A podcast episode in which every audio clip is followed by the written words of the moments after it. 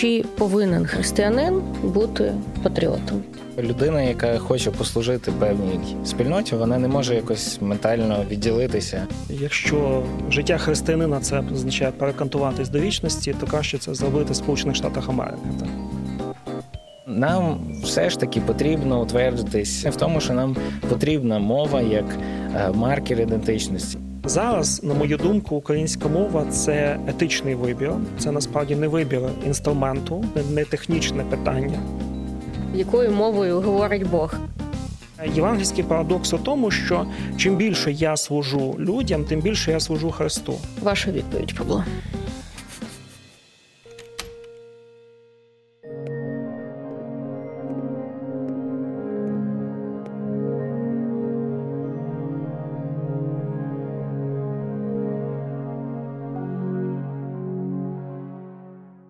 Вітаємо вас в Українській Евангельській теологічній семінарії на подкасті «Богослов'я для життя». І сьогодні ми будемо говорити про християнство і патріотизм. Сьогодні я спілкуюсь зі своїми колегами. Це Валерій Сикісов, декан Української Евангельської теологічної семінарії, і Павло Шевчук, керівник програми «Прикладне богослов'я». Дякую за запрошення. Дуже раді. Почну з такої передісторії.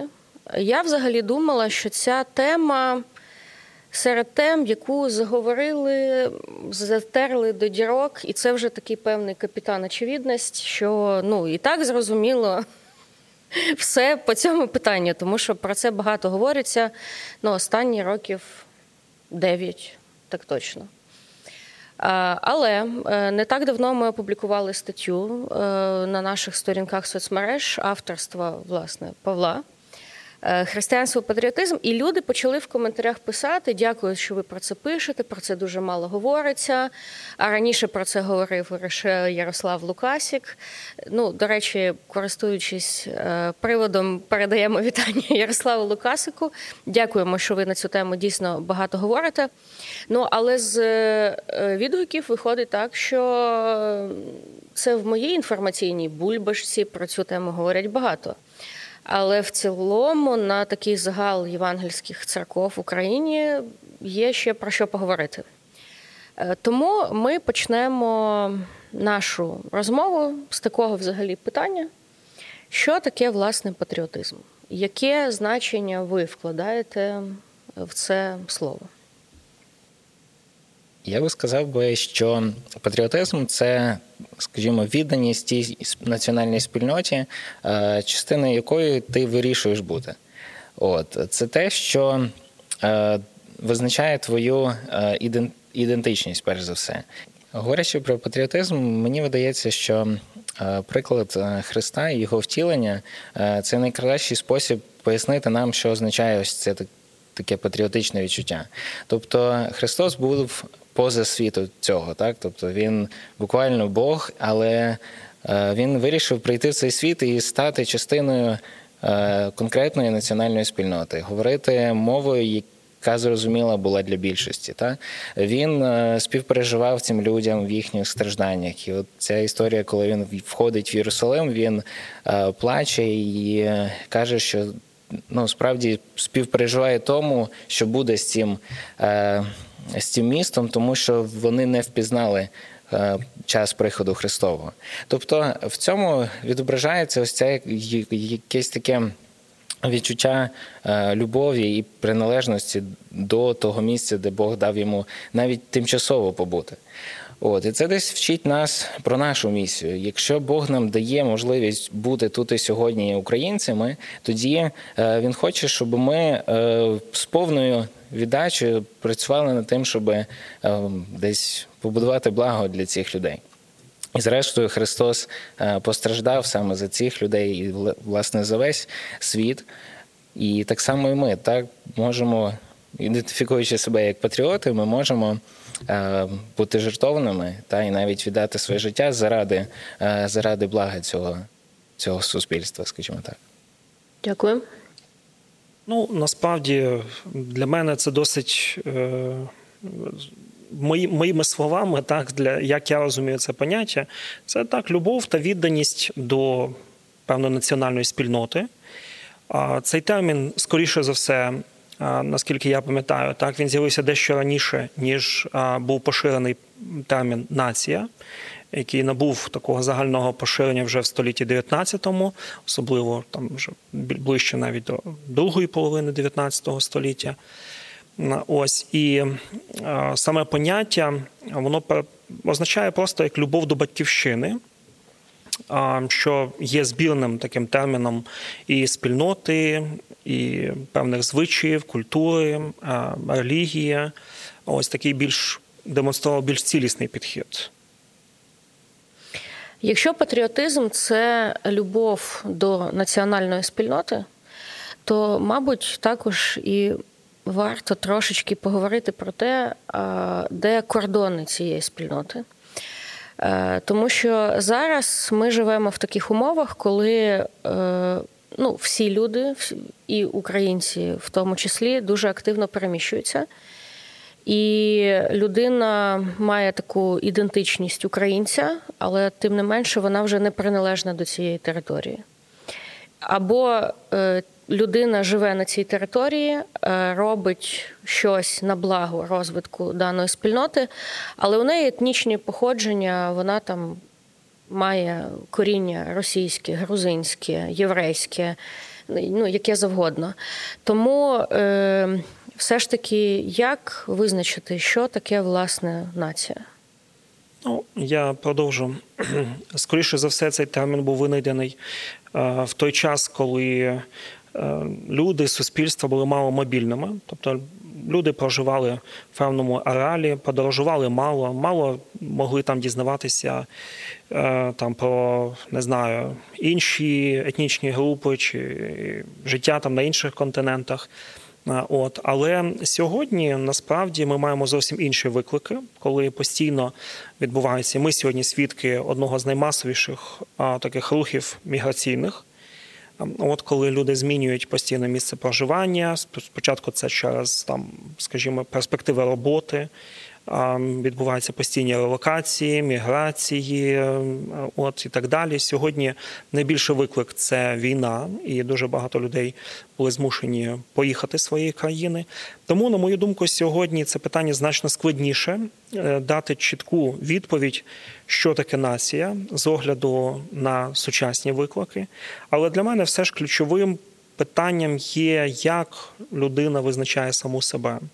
І саме звідси тут є така точка відліку, як на мене, тому що те, як ми себе визначаємо, так, в принципі, ми, ми маємо бути готові дослухатися, так, до того, як людина розуміє себе, як вона пізнає себе, ідентифікує себе.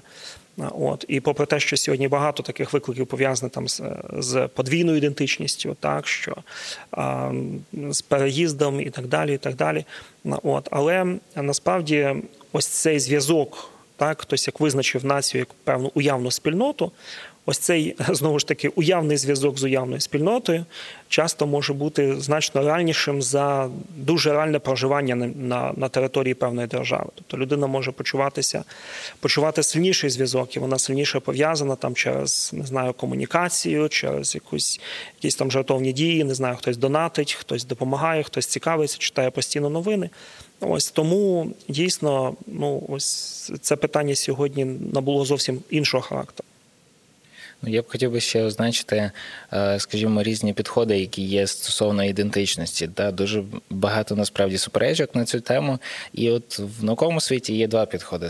Перший – це те, що існують так звані етнічні нації, які складаються ну, з таких маркерів. Перше – це історична приналежність, та, тобто відслідковується, як народ проходив свій історичний шлях, звідки він походив, і, власне, пов'язується з героями національно-визвольних змагань, наприклад, поетами, різними історичними важливими постатями. Друге – це така культурна приналежність, та, тобто, що людина є частиною певного простору, справді, де письменники, художники, які є надбанням цієї національної спільноти, вони є ключовими у формуванні, насправді, от нації в такому сучасному ключі. Та? Можна сказати, що в нас це був там Шевченко, Котляревський, потім і Франко, Леся Українка і інші-інші. Тобто, ця, скажімо, така культурна спадщина, вона також визначає національну ідентичність. Потім територіальна приналежність, мовна, мова, яка, зрештою, об'єднує різні групи людей, які потім, потім ідентифікують себе саме як конкретно українці, наприклад.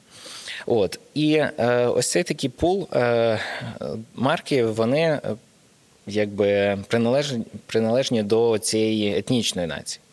В вісімнадцятому столітті виникає така ідея, як політична нація або громадянська нація. Вперше в нас якби пропонується американською революцією, так, коли батьки-засновники, вони хочуть об'єднати різних людей з різним етнічно, етнічним походженням і створити націю всіх націй, скажімо так, які об'єднані навколо певних цінностей, перш за все. Тобто свобода, рівність, братерство, зрештою протестантські певні цінності в плані морального життя, етики праці, також вони стали такими основними підвалинами.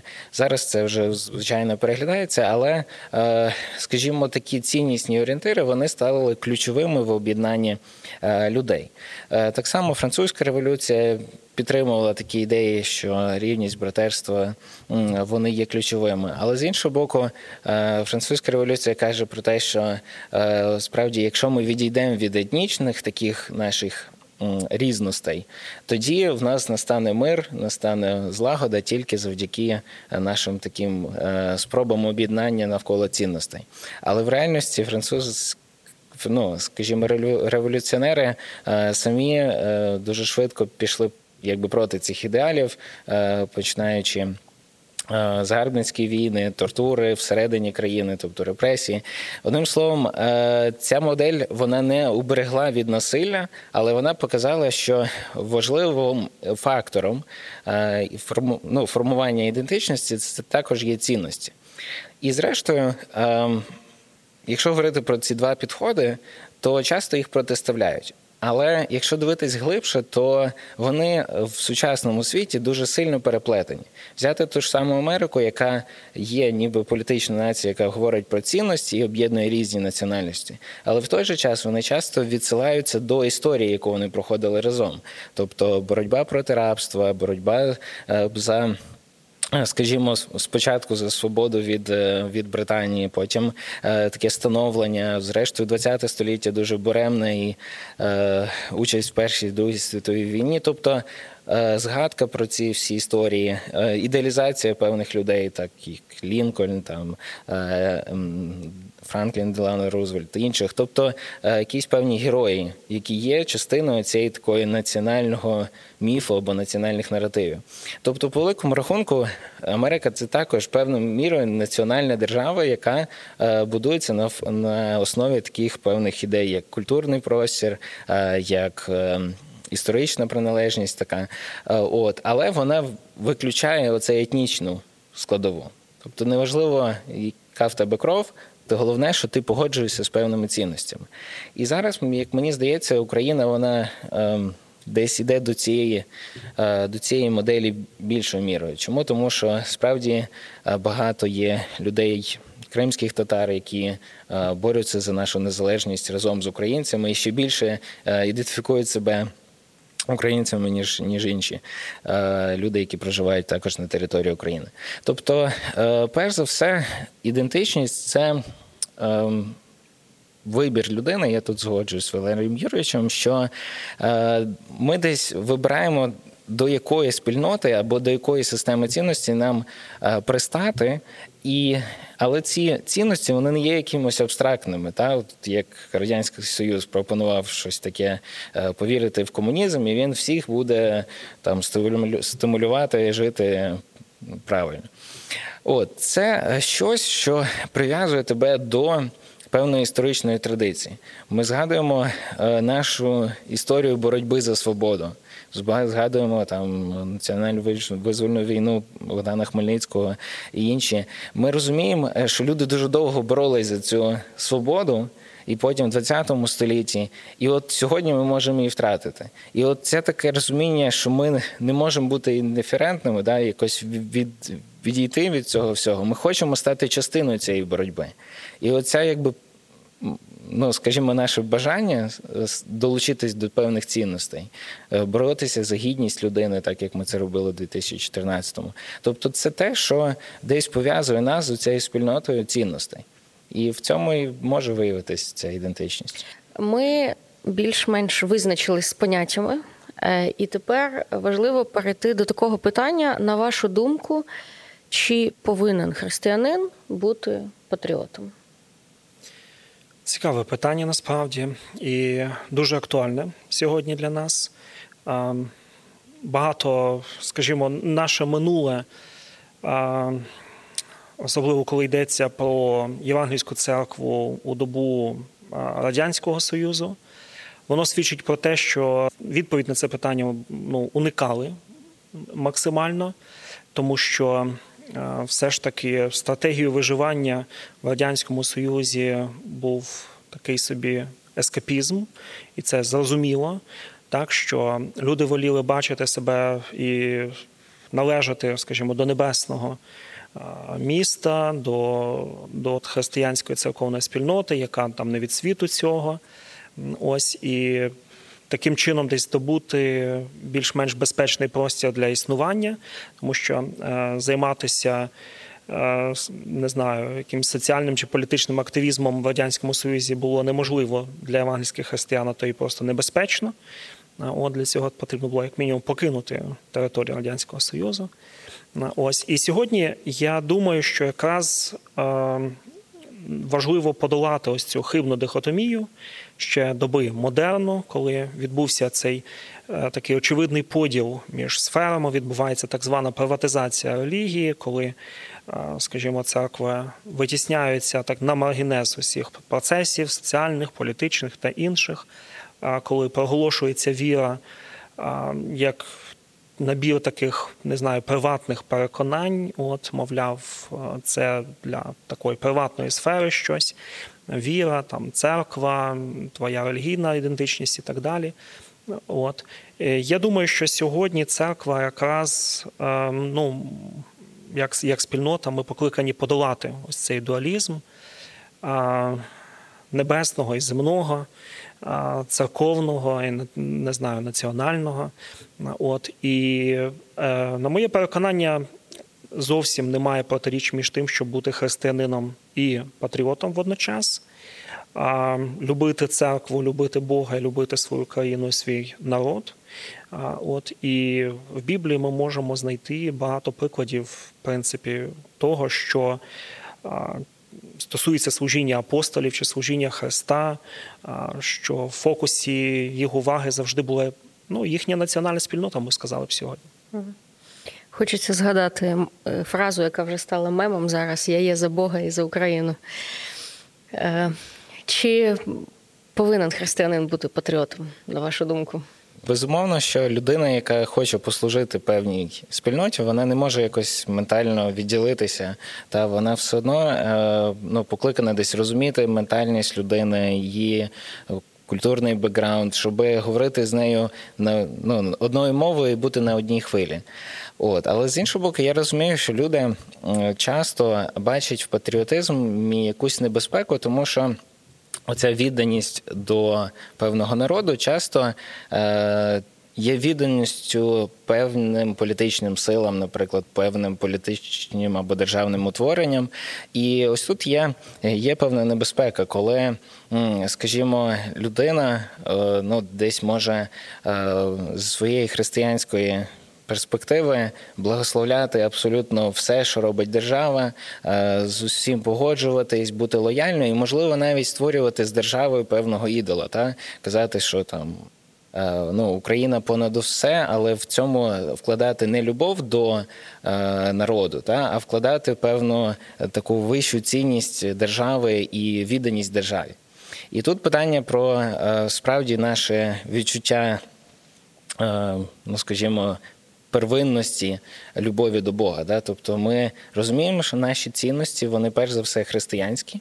І коли ми, скажімо, вступаємо в діалог з державою, з суспільством, ми перш за все несемо їм християнські цінності. Ми намагаємося втілити, якби, Божий характер в усіх сферах, в політичних, в культурному просторі і інших. І якщо ми десь, десь бачимо, що ось ця любов е, може десь перетікати в негативні прояви або благословляти е, ну, путінський режим, наприклад, да, як сьогодні багато російських церков, тоді безумовно, що це, що це не є здоровим е, явищем. І тут, е, тут зрозуміло, що дехто побоюється такого, скажімо, е, ну, небезпечного патріотизму, який веде до... Е, до е, Ну, дегуманізації, можна сказати і так. Ну, я б сказав би, російських так званих церков можна додати. І водночас я розумію, в якому контексті, от ви сказали про, про патріотизм, але мені все ж таки хочеться десь додати, що патріотизм не, не належить до числа таких технічних чеснот, що, мовляв, ми, як християни, маємо бути патріотами, тому що ми покликані саме служити нашому народу, а от заради більш успішного служіння. На мою думку, якраз це більш такий, це питання такої нашої, ну, це питання такої екзистенційності. Ось, ми почали нашу бесіду з е, доктрини або так концепту втілення Христа, так, що Христос втілився, і його втілення, воно не відділило його від виконання волі Божої, а навпаки, це сприяло. Так? І інколи у нас ось є ця, знову ж, така та неправильна дихотомія, що, мовляв, якщо ми будемо більшими патріотами, то означає, десь, десь моєї любові убуде, якщо тут прибуде. Так? Але євангельський парадокс у тому, що чим більше я служу людям, тим більше я служу Христу. Чим більше я стою ногами на землі, так, тим більше я належу, ну, не знаю, дійсно небесному. Тобто, коли цей парадокс, насправді, він вирішується в Христі, який втілився і виконав таким чином повністю волю Божу. Коли ви формували власну позицію щодо цього, власний світогляд, то які тексти або які історії з Біблії для вас є, ну, такою вашою власною аргументацією, чому має бути саме так? Ну, насправді... Знову ж, я люблю повторювати, що в Біблії немає прямо точних таких от текстів, які б закликали нас прямо так любити свою націю чи любити свою країну. Але, звичайно, в Біблії є дуже багато таких посилань на те, що, скажімо, ми бачимо в служінні Ісуса, що в його серці були так в фокусі його служіння, і декілька таких акцентів ми побачимо, служіння його, його народу в першу чергу. Ми можемо побачити це в апостола Павла, посланні до римлян, який говорить про те, що моя біль про моїх братів, так, про євреїв і про ізраїльтян, яким я покликаний служити якби в першу чергу, але от відбулося щось. І нарешті в книзі «Об'явлення» є там такий цікавий текст, так, що в новому, новому Єрусалимі ось ця оновлена земля, цікава така вражаюча картина майбутнього, там сказано, що туди прийдуть царі земні, так і принесуть славу народів. Так, ось тут вона буде, скажімо так, от підкреслюється, що ця історія, угу. так, от, що ці народи вони будуть репрезентовані перед... престолом Агнця, скажімо так. Але, на мою думку, ключовим все ж таки є перше послання Петра, де апостол Петро звертається до християн, які знаходяться в розсіянні. І не буду, скажімо, переказувати це послання, але одна важлива передумова формується в цьому посланні, що християни не покликані до ескапізму, до втечі від світу. Вони покликані жити, те, що я називаю, жити посеред, жити посеред суспільств, світу, спільнот, так, і бути, бути там, скажімо, так, де, ну, де Бог бачить, щоб вони були. Для мене особисто важливим текст є ось в повторенні закону, тридцять другий розділ, де написано прямо, що Бог постановив людям певні межі їх поселення. Та? Тобто Бог створює народи і дає їм певну, певну землю, де, де вони повинні е, жити. І потім апостол Павло повторює це в «Дії святих апостолів», сімнадцятий розділ. Тобто, по суті, в Божому плані було створити народи з певні як національні спільноти. І цікаво, що в євангельському середовищі часто е, розповідають цю історію про розсіяння мов е, в десятій ну, розділі «Буття», про Вавилонську вежу, і часто сприймається це як створення мов, як прокляття від, від Бога, і, скажімо, було б ідеально, щоб була одна мова, один народ. Але якщо ми подивимось буквально на одну главу попередню, ми бачимо, що там Бог дає повеління синам Ноя розселятись по всій землі, і він каже, що ось сини Єфета, Сіма, Хама по їхнім племенам і по їхнім мовам. Тобто в них вже створюються певні мови, і потім закінчується ця глава, і починається одинадцята з того, що на землі була одна мова. Тобто створюється якась імперія, та, яка об'єднує всіх під одною мовою. Такий собі совєтський народ, і каже, що повинна бути одна мова. І, по суті, люди в намаганні вибудувати якусь таку ну, моноімперію, от, вони йдуть проти повеління Бога. І Бог, караючи їх за це, розсіює народи, розсіює мови, по великому рахунку виконує те, що мав в своєму плані першопочатково – створити, ну, закликати народи і рухатись далі. Ну і в загальному Бог демонструє нам протягом всього, ну, свого писання, що він працює з певним народом, та він е, десь вчить їх, як жити, та він е, наставляє їх. І, по суті, ізраїльський народ – це од... головний герой Біблії, можемо так сказати. Так? Чомусь Бог вибирає саме цю одиницю. Сьогодні ми можемо сказати, що ну, народ і нація – це, можливо, трошки інші речі. Але тут е, я би сказав, що е, ця така, про яку говорив, політична нація, вона навіть ближча до ідеї або концепції, яку Бог закладає. Бог створює е, ізраїльський народ на основі слова. Так? Тобто він дає їм закон, дає їм систему цінностей, які вони згоджуються прийняти.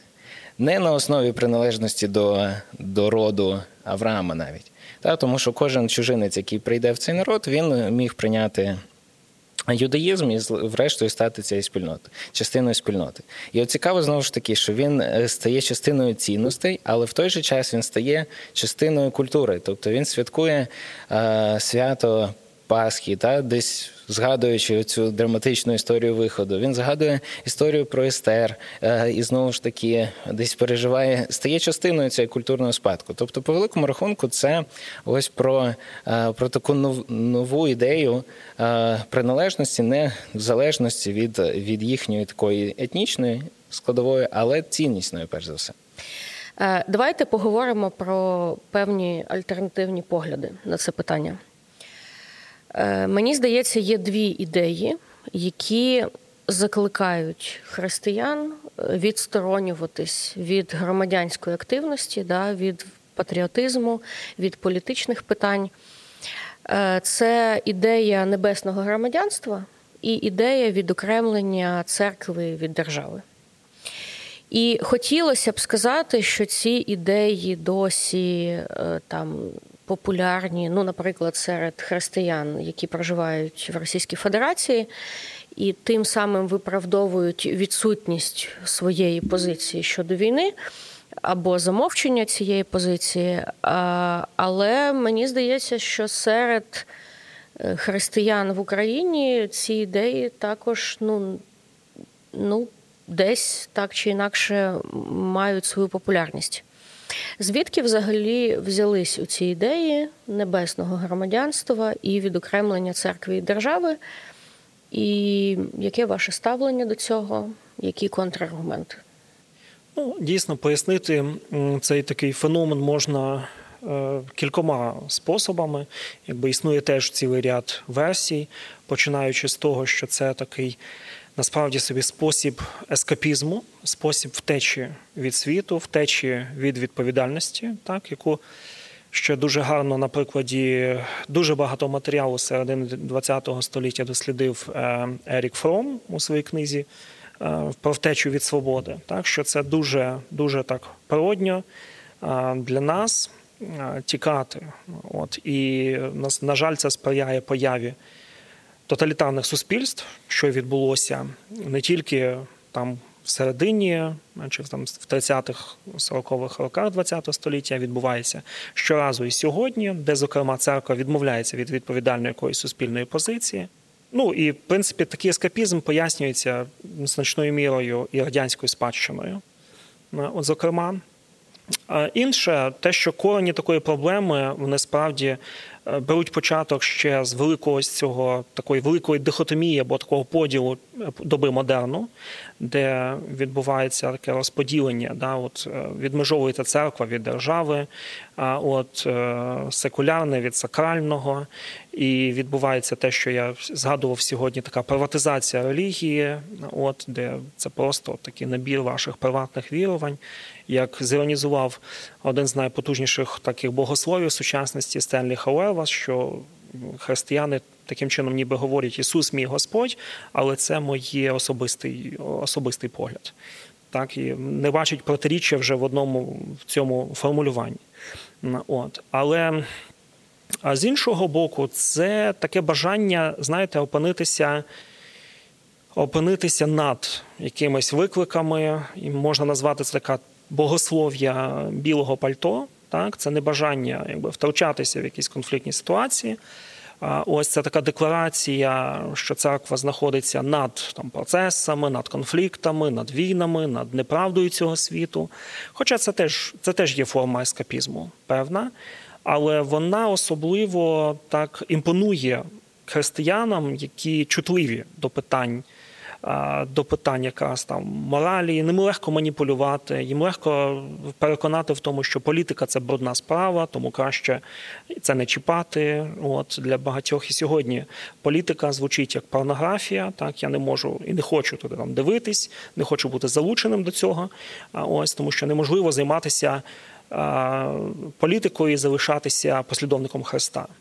Ось, тому насправді це серйозний такий виклик, який досі існує. І, на жаль, і в Україні дуже багато спільнот, попри те, що ми бачимо чудовий приклад, як це спрацювало в Російській Федерації, коли і сьогодні фактично така богослов'я білих пальт стало офіційним для багатьох представників євангельського руху, які умудряються так ігнорувати війну, ігнорувати злочини проти людяності, ігнорувати цей екоцид і, і так далі, і так далі. Ось тому дуже прикро, що такі речі, все ще такі тенденції мають місце і в українському євангельському християнстві, зокрема. Хотів би додати, що, по суті, цей такий погляд на те, що є е, приватний простір церкви і весь інший світ, він з'являється якраз в середовищі християнських мислителів. Тобто, якщо в середньовіччі політика і суспільне життя, воно було дуже тісно пов'язано з релігійним життям, священниками і папами, та, тобто це були нерозривні речі, то, зокрема, Гуго Гроцій, мислитель вісімнадцятого століття, він висловлює таку думку. Він каже, що а що якщо подумати, як би ми влаштували наш світ, наш політичний устрій, якби Бога не існувало? О, тобто, як побудувати державу поза межами християнських якихось принципів. От. І ось ця така логіка, цей такий, така спроба відтіснити релігійний погляд на світ, та, і якийсь такий створити світський підхід, воно зрештою розвинуло таку мейнстрімну ідею та просвітництва, що повинна бути, бути ось цей такий поділ між приватним і, скажімо, приватним релігійним і цим світським публічним. О, тому, по суті, це богословська помилка, скажімо так, яка виникла в середовищі християн. Але, зрештою, церква десь прийняла цю ідею, що справді наша Наше життя, воно обмежується церквою, обмежується стінами е, цієї будівлі. Ми покликані там задовольняти свої потреби релігійні, співати, молитися, займатися лише освяченням, лише становленням, і це безумовно важливо.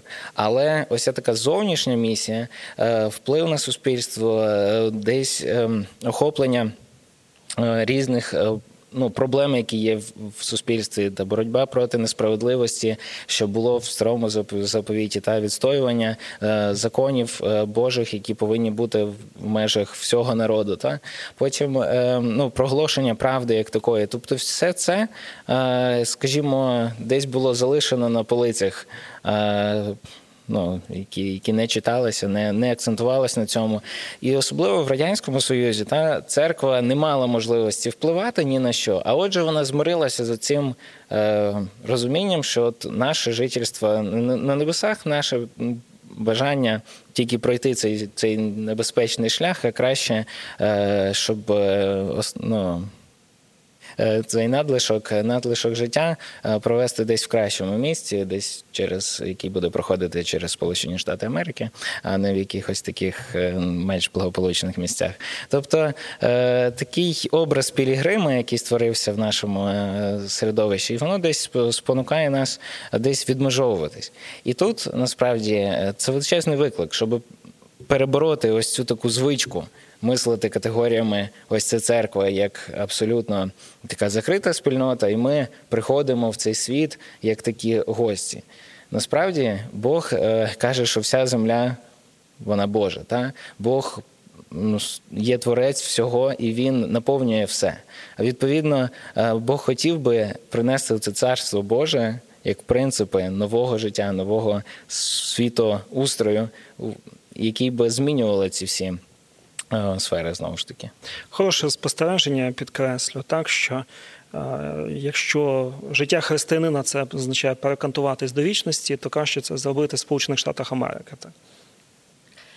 Е, хотілося б трошечки поговорити про мовне питання, е, тому що ну, в цьому також є певний прояв патріотизму, і в цьому також є певний прояв того приналежності до спільноти. Я розкажу свою історію. Коли я вчилася розмовляти взагалі, ну просто вчилась володіти людською мовою, да? То е, моя перша мова, якою я взагалі вчилась розмовляти, це була російська мова. Це була мова моєї мами.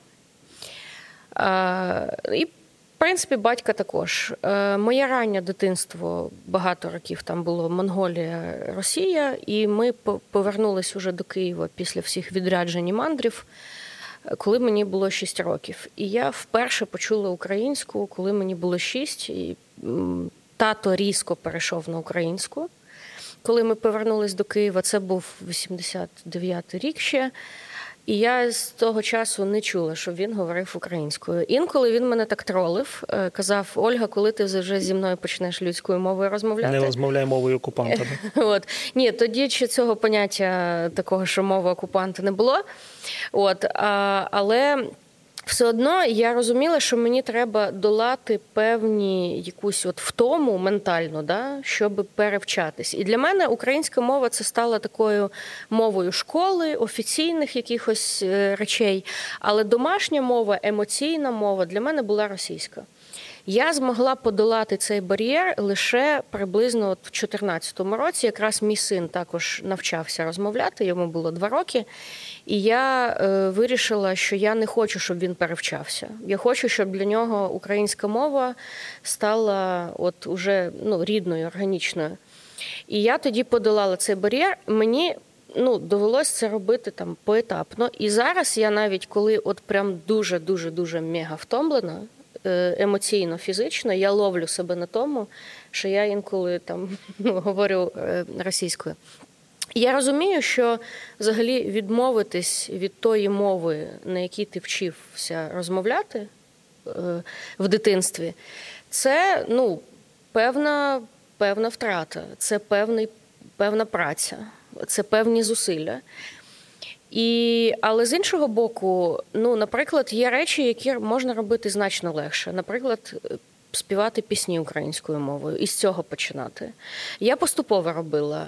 Я обирала пісні українською для церкви, починала пости в Фейсбуці писати українською. І потім поступово-поступово мова ставала українською більше, російською менше. Але що я бачу зараз, що навіть після повномасштабного вторгнення багато церков не переходять на українську у веденні своїх богослужінь. Багато церков досі співають російські версії там, пісень. Ну, це, там, наприклад, пісня написана англійською, перекладена на російську, але є українські переклади цієї пісні. Причому ну, не гірші, може навіть кращі, але все одно люди ну, чомусь продовжують обирати російські переклади. Так само і щодо мови богослужіння. На вашу думку, чи необхідно це, щоб церкви в Україні переходили на українську мову богослужіння? Чи умовно там в місті Харків, коли там хтось з християн каже, ну у нас досі місцеве населення в більшості говорить російською, тому ми от контекстуалізуємось таким чином, і от у нас служіння і там пісні, все от російською. Яка ваша позиція і яка аргументація? Ну, якщо коротко, так, я думаю, що важливо, щоб церкви продовжували переходити на богослужіння українською мовою. У нас є така проблема в тому, вона, що ми, як церковні спільноти, боїмося конфліктів, боїмося десь там публічних, не знаю, запитань, от якихось викликів. І тому часто керівництво помісних церков десь буває тим нерішучим впровадженні таких, яким здається, радикальних змін. Але зараз, на мою думку, українська мова – це етичний вибір, це насправді не вибір інструменту, так, не технічне питання, як краще ми досягаємо там, людей, які живуть навколо і так далі. А на мою думку, це якраз такий вірний етичний вибір, який я би обґрунтував тим, що, знову ж таки, ми, як церква, ми не живемо в вакуумі. От, ми залучені до безпосередньої боротьби, і ця боротьба, вона триває. І дуже добре, коли церкви не тільки, скажімо, там, молитвою, але тим всіма доступними способами, так, вони зможуть протистояти, протистояти цій ворожій агресії. Для мене один з, одне з питань, так, це використання української мови в богослужінні. Я думаю, що це не занадто велика жертва, на яку ми, яку ми можемо там здійснити. Але разом з тим це не означає такого, знаєте, там закону шаріату в наших церквах, що давайте ми якраз відлучимо тих російськомовних людей, які і так нам не подобались. От, але скоріше, звичайно, ми розуміємо, що є різні причини. Я знаю, що в нашій спільноті церковній є люди, які намагаються. Їм дуже важко дається перехід, вони там розмовляли все життя російською, вони там переїхали з Криму. От, є люди, яким дуже важко дається перехід на українську. От, і ти, звичайно, щиро радієш їхнім стражданням, коли вони намагаються все ж таки артикулювати свої думки українською. Але інколи народжується дійсно і співчуття, тому що от, ну, не всі однаково талановиті в цьому питанні, бо якось, ну, ми, ми різні маємо таланти насправді. Ось тому якась така толерантність на локальному рівні вона є, буде, це нормально, але в публічному просторі все ж таки моя думка і позиція, нам потрібна українська мова як мова наших богослужінь. Ну, мені особисто було дуже принципове це питання, навіть до того моменту, як це стало мейнстрімом, але, ну, одним словом, завжди мене дивувало те, що українці, вони... ну, так довго боролися за те, щоб мати хоча б право говорити українською, так, тобто там Російська імперія забороняла буквально друкуватись українською, тобто будь-які прояви культури, вони подавлялись. Тобто це була стратегічна ем... політика, та, яка хотіла викорінити всі ось ці національні прояви. І, відповідно, е... це мало на меті знищити оце відчуття, що ми є окремою державою, окремою е, якоюсь ідентичністю. Та? Тобто, е, і зрештою, Радянський Союз теж саме просував. І по великому рахунку сьогодні, отримавши цю незалежність в дев'яносто першому році, ми такі, а, ну тепер все окей, можна не переживати, все добре, в нас є свобода, і хай кожен робить, що хоче. Але в реальності ми бачимо, що ця проблема от загострилась, тому що саме завдяки тому, що ми не усвідомлювали, ну, давайте будемо чесними, частина українців не до кінця усвідомлювали себе українцями.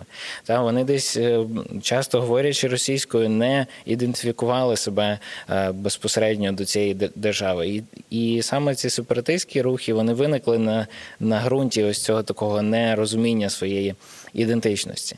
І тому, як на мене, сьогодні ми вже прийшли до такого глобального відкриття, я надіюсь, те, що... Е- Мова є інструментом агресора, інструментом імперії, який намагається переконати нас в тому, що ми не є, не є українці, не є окремою, окремою спільнотою. І найгірше те, що Росія поки що не планує нікуди зникати. От, хоча дуже хотілося б. Але ідея в тому, що це ворог надовго. І нам потрібно розуміти, що ну, якщо навіть зараз війна закінчиться, то цей імперіалізм, зверхність і намагання, скажімо, е, ну, переконати нас в неіснуючості нашої держави, вони будуть і далі. Тобто нам все ж таки потрібно утвердитись е, як держава, в тому числі християни, в тому, що нам потрібна мова як маркер ідентичності, як справді та цінність, і ну, по великому рахунку стати ось тою церквою, яка, яка близька до народу, яка десь підтримує її. І для мене страх завжди залишитись таким собі московським патріархатом, да, який ніяким чином не намагався адаптуватись до, до українських людей. І зрештою сьогодні ну, яскраво вони сприймаються як такий... ворожий елемент, і часто це так і є. От. Не, не у всіх випадках, але ну, це інша тема. Тобто для мене ну, насправді не зрозуміло церкви, які все ще вагаються, все ще не переходять. І в прославленні це простіше, так, з проповідниками це складніше, бо справді комусь складніше зразу прийти. От. Але, як на мене, кожен проповідник, він десь має хоча б елементарно вміти пояснити Євангелія українською мовою. Так? Тобто, якщо він зустріне на вулиці людину, вона ну, елементарні речі повинен е, зробити. От. Але ну, мрію, звичайно, що це буде таке загальним явищем. Мені здається, що на сьогоднішній день е, от прям дуже-дуже достатньо ресурсів для того, щоб це зробити. Тому що є вже... сучасний переклад Біблії українською мовою, який дуже милозвучний, зручний. Е- і ну, є насправді навіть там декілька версій сучасного перекладу, які є всі там в додатках у виданні Українського біблійного товариства. Е- ще там, ну, умовно, там десять років тому можна було казати, що ну, всі українські переклади, вони не зовсім сучасні, і вони не зовсім навіть от вимовлялись там легко. Є купа додатків типу Holy Court там Pro, де можна взяти всі переклади всіх пісень, в тому числі знайти завжди українську версію перекладу тої чи іншої пісні. От. Тому, мені здається, зараз питання не в ресурсах, питання виключно в бажанні і такому ну, концептуальному баченні взагалі, що це потрібно, що це важливо. Дозвольте, я поділюсь тими речами, які мене надихають. І хотілося б почути якісь такі речі, які вас надихають зараз, коли ви дивитесь на церкву в Україні. Коли я формувала своє бачення цих питань, то мене надихають такі дві речі. Обидві ви згадували насправді, але я хочу додати деякі такі відтінки сенсові. Коли Павло цитує оцей текст з Второзаконня, тридцять другий розділ, в Діях сімнадцятий розділу, при своїй проповіді в Ареопазі, то він дає ще пояснення, да, що визначивши заздалегідь окреслені пори та межі їхнього проживання, і дає пояснення, щоби шукали Бога. Може, відчують його і знайдуть, бо ж недалеко він від кожного з нас. І мене це дуже надихає цей текст цією ідеєю, що Бог визначив певні межі і пори мого життя. Він визначив те, що я живу тут і зараз, саме в цей історичний період, саме тут в Україні, в тому числі, щоб я шукала Бога, і це найкраще місце, і найкраще середовище, і найкращі умови, щоб я його шукала і знайшла. І такий задум він має для кожної людини. І друга річ, яка мене дуже надихає, це те, що багато є текстів, які, ну, повторюються, зустрічаються декілька разів в різних книгах Біблії, про те, що йому поклоняться всі народи, племена і язики. Тобто підкреслюється і питання мови, підкреслюється питання етнічного походження, да? ну, родоводу певного, підкреслюється приналежність до того чи іншого народу. І я інколи була там свідком дискусії, в світських колах більше, насправді, ця дискусія лунає, от і, і на якій мові будуть розмовляти на небі, яку, от, якою мовою говорить Бог. Але ці тексти говорять про те, що він говорить всіма мовами і чує всіма мовами, і поклоніння йому буде відбуватись від всіх народів, від всіх племен і всіма мовами. В імперії є певна така диктатура одноманітності, да? Тобто імперія знищує всі мови, насаджує якусь одну домінуючу, і вона цим знеособлює і людей, і певні спільноти. Але Бог приймає цю єдність в, різном... в різноманітності. Тобто я бачу поклоніння Богові як такий поліфонічний хор, який е, в звучанні різних народів і різних мов. І мене ця картина в Біблії от завжди надихає, коли я її уявляю. Коли ви дивитесь зараз на церкву в Україні, е, скажіть, що вас в цьому надихає, з того, що робить церква в контексті патріотизму? А в чому у вас є побажання, що нам треба розвиватись і діяти ще краще? Цікаве порівняння, насправді, і е, дуже гарна ілюстрація от, е, стосовно тих племен, народів, які представлені в Біблії, ось і їх такого поліфонійного, поліфонічного звучання е, перед Божим престолом. Я теж думаю про те, що е, Бог, вочевидь, любить різноманітність. Так, ми можемо це побачити так в природі, але, на жаль, нас, людей, чомусь, можливо, якраз через нашу схильність до гріха, нас лякає різноманітність, нас лякає іншість, відмінність, тому нам хочеться бачити більш одноманітними. Так, часто це такий потяг, на жаль, має місце і в наших церковних спільнотах, коли там є, от ми, ми, ми такі, ми, ми, ми формуємо певну таку культуру одноманітності навіть, і це, справді, така прикра помилка. Тому що ми можемо бути дійсно в єдності, не заперечуючи своєї унікальності, того, що ми можемо вирізнятися.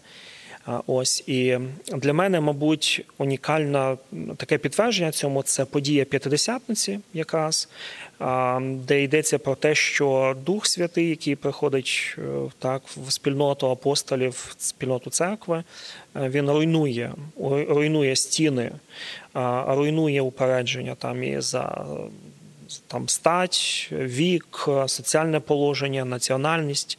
Тобто все це Дух руйнує, об'єднуючи, створюючи таку спільноту, яка говорить, говорить з одного боку на різними мовами, скажімо, мови, ну, як написано в цих діях апостолів, а водночас ми бачимо, що це представляє таку єдність і спільність церкви. Тому Сьогодні, сьогодні, звичайно, надихає те, що все ж таки більшість церков українських відчули, що відчули через виклик війни такий потужний поштовх до молитви і до такого посвяченого служіння, жертовного часто служіння заради своєї, своєї національної спільноти. Мій особистий досвід, я відчув це дуже так, дуже гостро, що моє розуміння взагалі, хто такий ближній, так, євангельськими словами, дуже розширилось. Так, якщо раніше я там дуже рідко міг відвідувати якісь регіони, от, і там, не знаю, мало був на, на сході країни чи на півдні країни. А сьогодні я, так, я дивлюсь на ці Google мапи і спостерігаю, які там, яке там селище було звільнене, чи що там відбулося з тими людьми, чи з іншими.